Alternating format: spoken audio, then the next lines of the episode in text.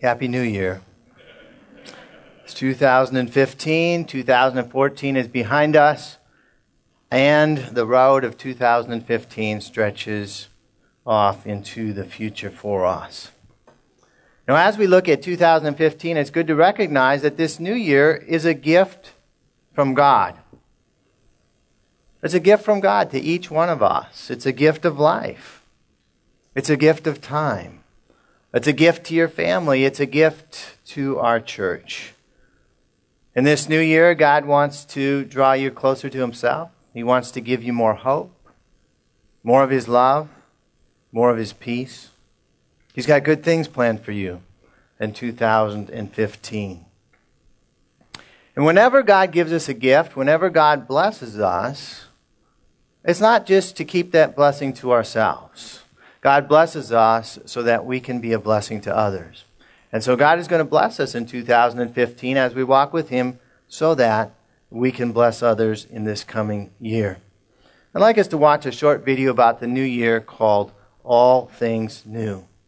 So, as we look into the new year, our hope is not based on ourselves. Our hope is not based on the New Year's resolutions we're going to make or not make, is it? Our hope is based on Jesus Christ. We fix our eyes on Him.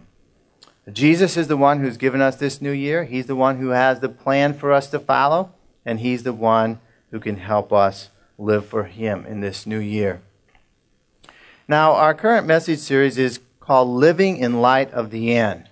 We're living in the last days, and the Bible tells us that in the last days, darkness and evil will increase.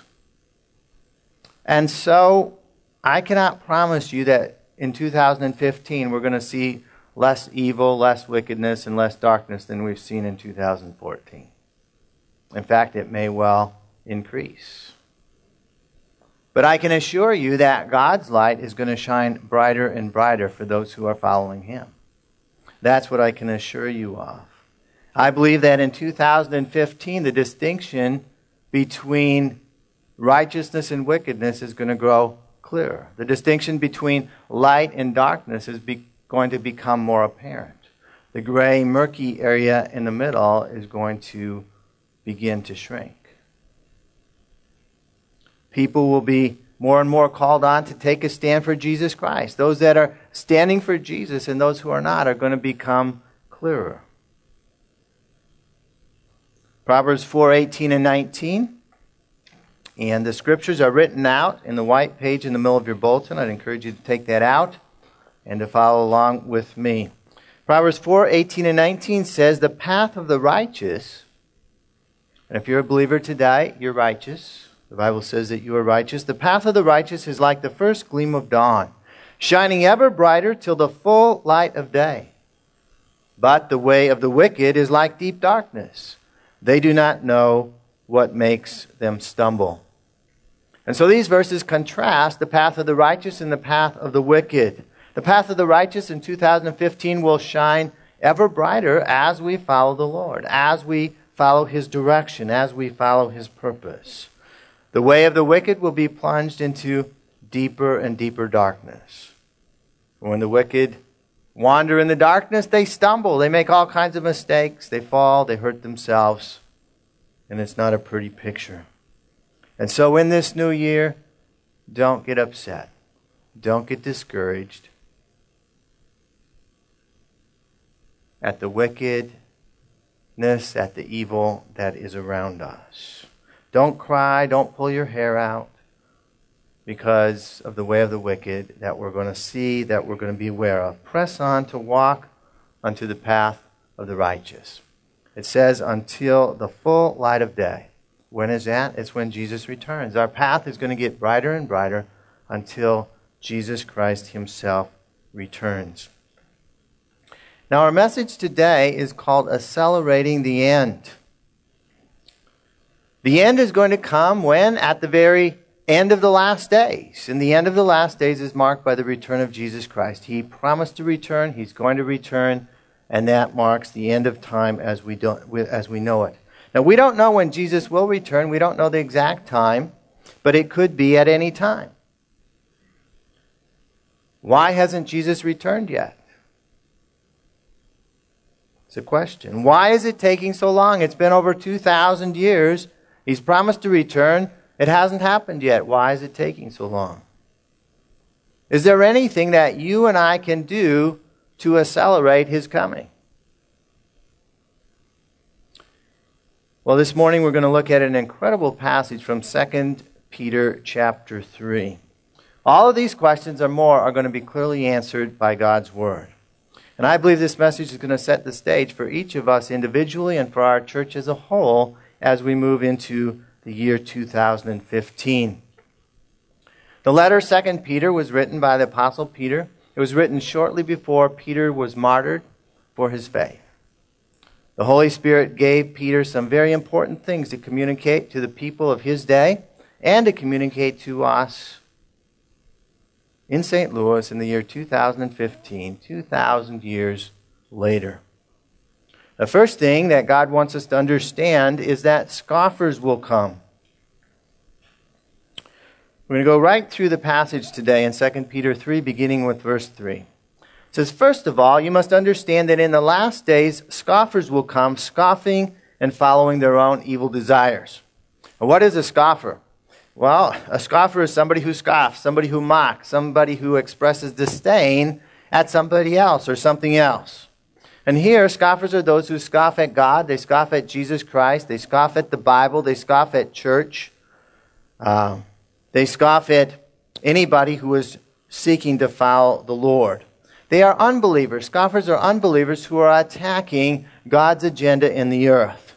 They're attacking the things of God, they're attacking the people of God because they have their own ungodly agendas that they want to advance. They have their own, as this verse says, their own evil desires that they want to follow.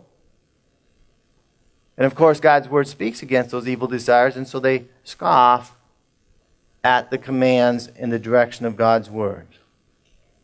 Anti Christian scoffers have increased exponentially in recent years. They're going to continue to increase in 2015. So don't don't be upset. Don't be surprised. Don't tear your hair out. Don't cry. Don't weep. Don't complain. Don't grumble about them. It's going to happen. It's going to get worse in this year.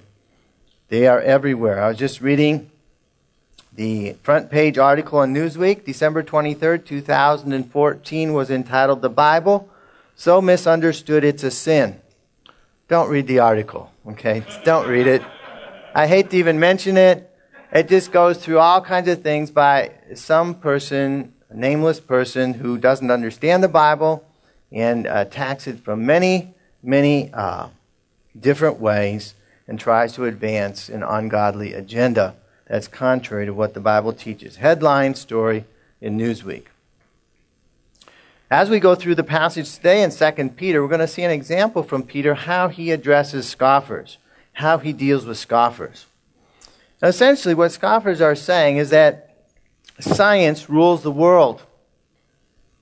In verse 4, it says, They, scoffers, will say, Where is this coming he promised? Speaking of the second coming that Jesus promised. He said, I will come back again. So the scoffers say, Where is this coming that he promised? Ever since our fathers died, everything goes on as it has since the beginning of creation. Very interesting. Everything goes on as it has since the beginning of creation. Basically, scoffers deny the supernatural. They deny that there is any supernatural element to our world at all. They question the second coming of Jesus Christ. It hasn't happened yet. Basically, they're saying it hasn't happened. It's never going to happen. Those were just words by a man who said he's coming again. He's never coming again. It hasn't happened in 2,000 years. It's not going to happen. Scoffers say that scientific laws rule the world from creation onward. Everything just continues as it always has. The laws rule. There is no supernatural coming into our world. Natural laws rule the world. There is no supernatural intervention from God. And this view of scoffers is very, very prevalent in our day. It essentially holds that science can explain everything. There is no need for God. There is no evidence for God, they would say. Everything can be explained by scientific laws. God is simply a crutch that some people use to help them get through life. You ever heard that before? No need or evidence for God. In essence, science is treated as a religion. You see, everybody has a religion. And those that don't believe in God or hold to the God of the Bible have another religion, and for many, it is science. It's used to explain everything. And this view is called scientism, uh, kind of a worship of science, a worship of knowledge, a worship of man exalting himself, no need for God. It's also called uniformitarianism. Everything just continues the same. There's no supernatural intervention by God at any point in history. Uh, everything just goes along to the laws of natural science. Now, there's nothing wrong with science. I was trained as a scientist. I have a PhD in chemistry. I worked as a scientist for many years. There's nothing wrong with science in its proper place. Science helps us understand and be stewards of the world that God gave to us. Now, science is useful. Science is a gift from God. But science cannot explain everything. Science cannot give us morality. Science cannot give us ethics. Science cannot help us make the difficult decisions that have to be made. Science cannot explain God to us. God has revealed himself in his Bible, and we need his revelation in order to understand how to live life. So let's see how Peter addresses these scoffers. He says that scoffers forget that God created and destroyed the world.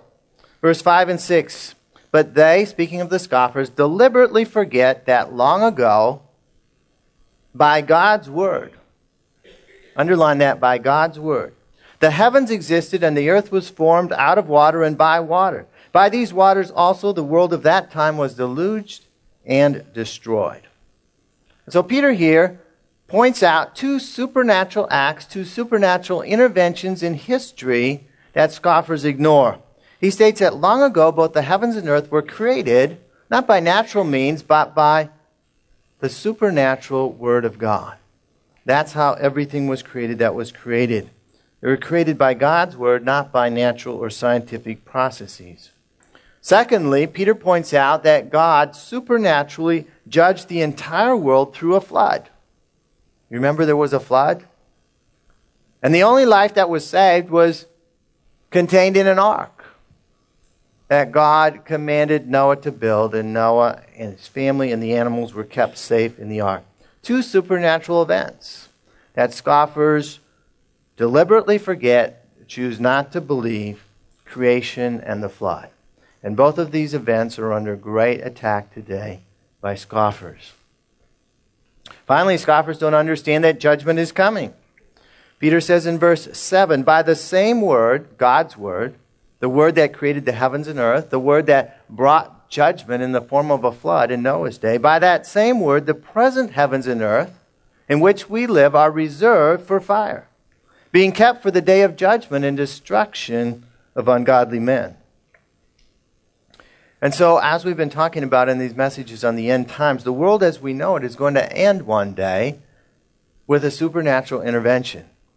It's not just going to be a flame out of our sun or whatever might happen naturally, there's going to be supernatural intervention when Jesus Christ returns.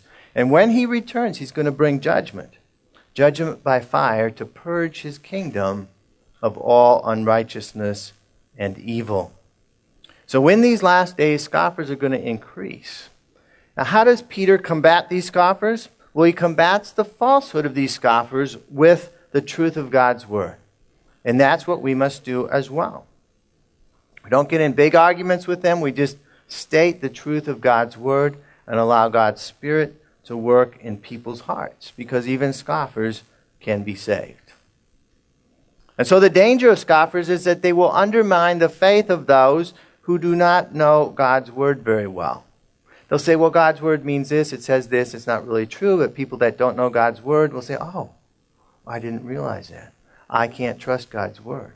God's word is full of contradictions. It, I don't understand it. I, maybe I shouldn't believe it anymore. And so scoffers can cause those who are weak in their faith, who don't have a good knowledge of God's word, to get shaky in their faith. Scoffers may even persuade some who are considering the claims of God, considering the Bible, and they'll persuade them to not consider it or from continuing to seek it. Ultimately, or unfortunately, scoffers have invaded the church itself. Scoffers in the church hold to some teachings in the Bible and so have some credibility, but they deny that God is a supernatural God. They deny that God moves supernaturally today. They say that everything today still just operates by science. Oh, God moved supernaturally in the past. He no longer moves supernaturally today. It's, everything is ruled by natural law. That's not what the Bible teaches. And so, in the last days that we're living in, we need God's supernatural power in our lives to take a stand and to live for Jesus. So, Peter goes on to teach that God exists outside of time. He says in verse 8, Do not forget this one thing, dear friends. With the Lord, a day is like a thousand years, and a thousand years are like a day. In other words, what's a long time for us is not a long time for God. 2,000 years, is that a long time to, to you? That's a pretty long time to me. It's many, many generations. We say, oh, it's a long time that Jesus hasn't returned yet. But it's not long for God. God has always existed outside of time. That's a hard concept to grasp, isn't it? Because we're so time bound. But God exists out of time.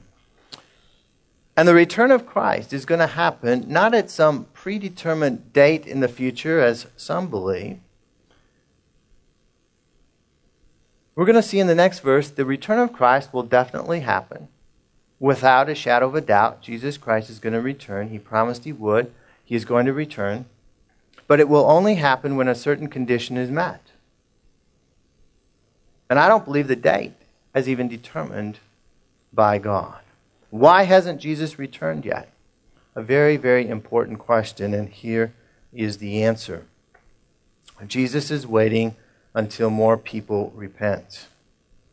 Very, very important verse, 2 Peter 3 9. The Lord is not slow in keeping his promise, his promise to return, as some understand slowness. He is patient with you, not wanting anyone to perish, but everyone to come to repentance. The scoffers say that since Christ hasn't returned yet, he's not going to return. 2,000 years hasn't returned, it's not going to happen. Others say that since Christ hasn't returned in 2,000 years, something's wrong. He's just taking too long. This is really slow. That's making me begin to doubt. But here, Peter gives us the reason that Jesus hasn't returned yet. The reason Jesus hasn't returned yet is that he is being patient. He's giving people more time to repent. He's giving more people time to become believers. Because when Jesus returns, he brings judgment with him. Judgment comes as well at the return of Christ. When Jesus returns, each person will be permanently fixed in the spiritual state in which they are.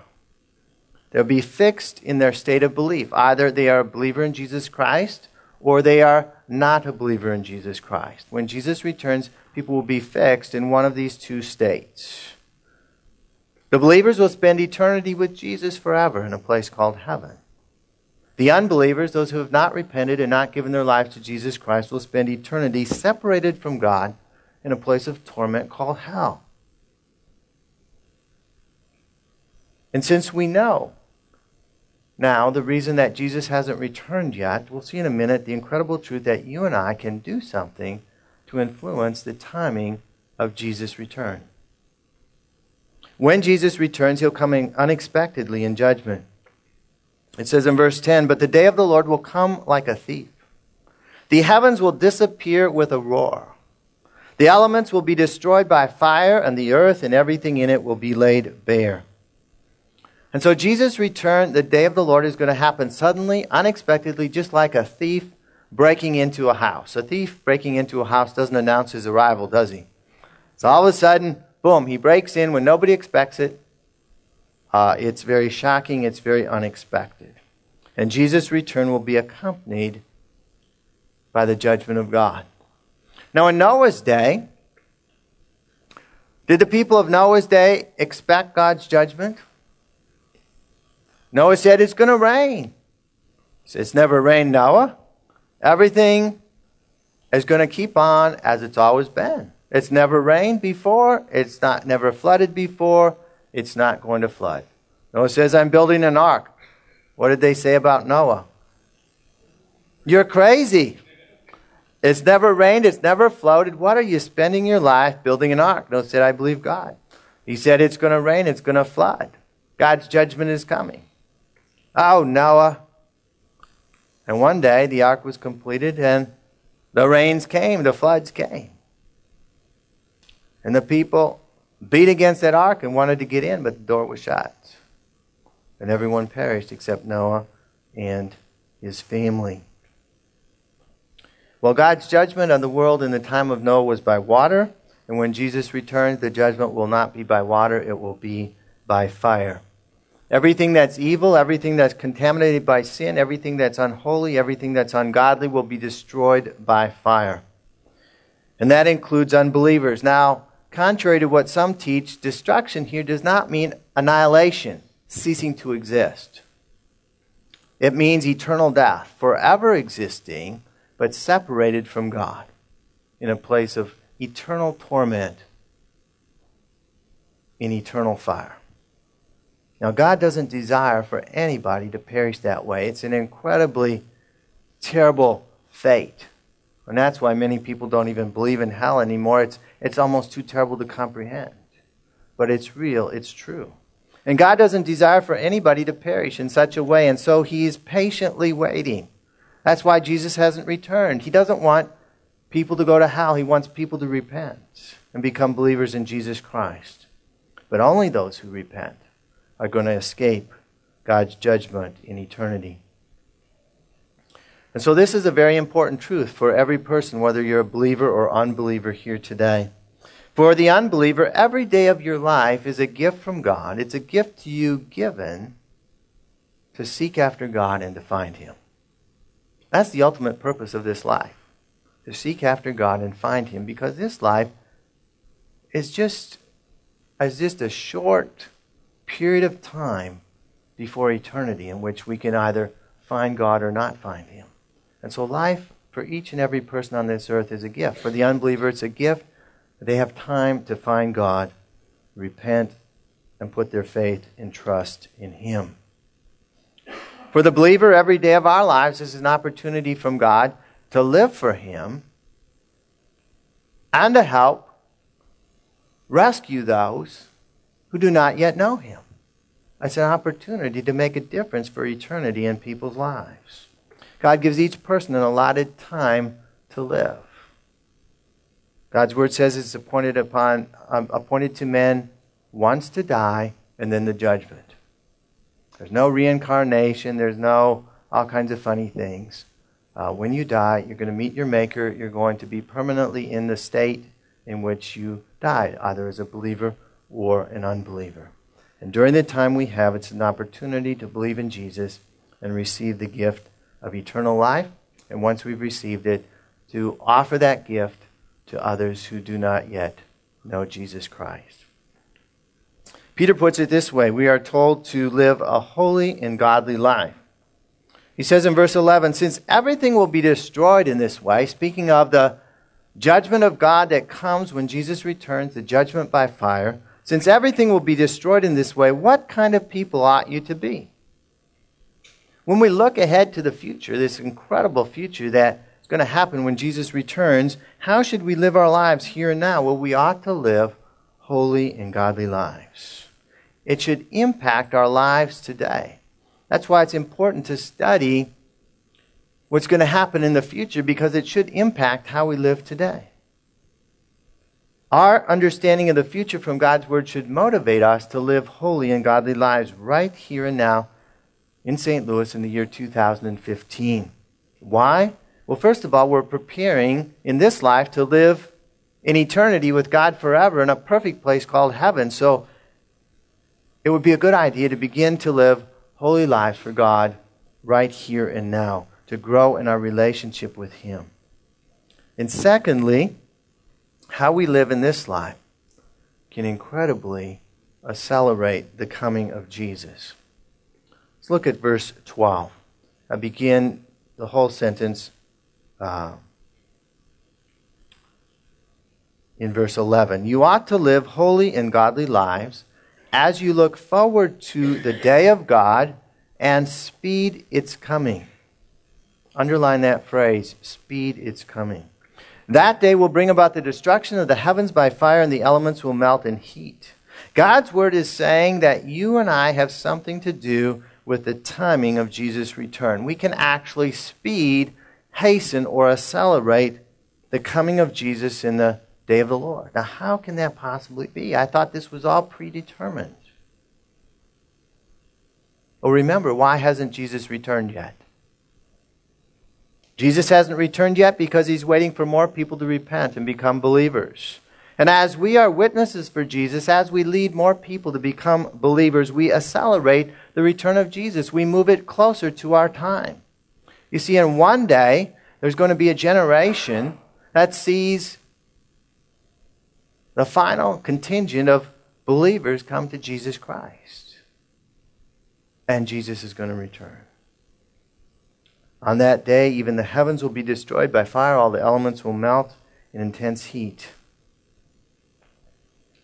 And yet, out of God's judgment, something wonderful will be created. We are looking forward to a new heaven and a new earth. Verse 13, but in keeping with his promise, Jesus' promise, we are looking forward to a new heaven and a new earth, the home of righteousness. And so when Jesus Christ returns, the present heaven and earth will be destroyed, but God will create a new heaven and a new earth. This new heaven and new earth will be the home of righteousness, the home for every believer to walk and talk with God.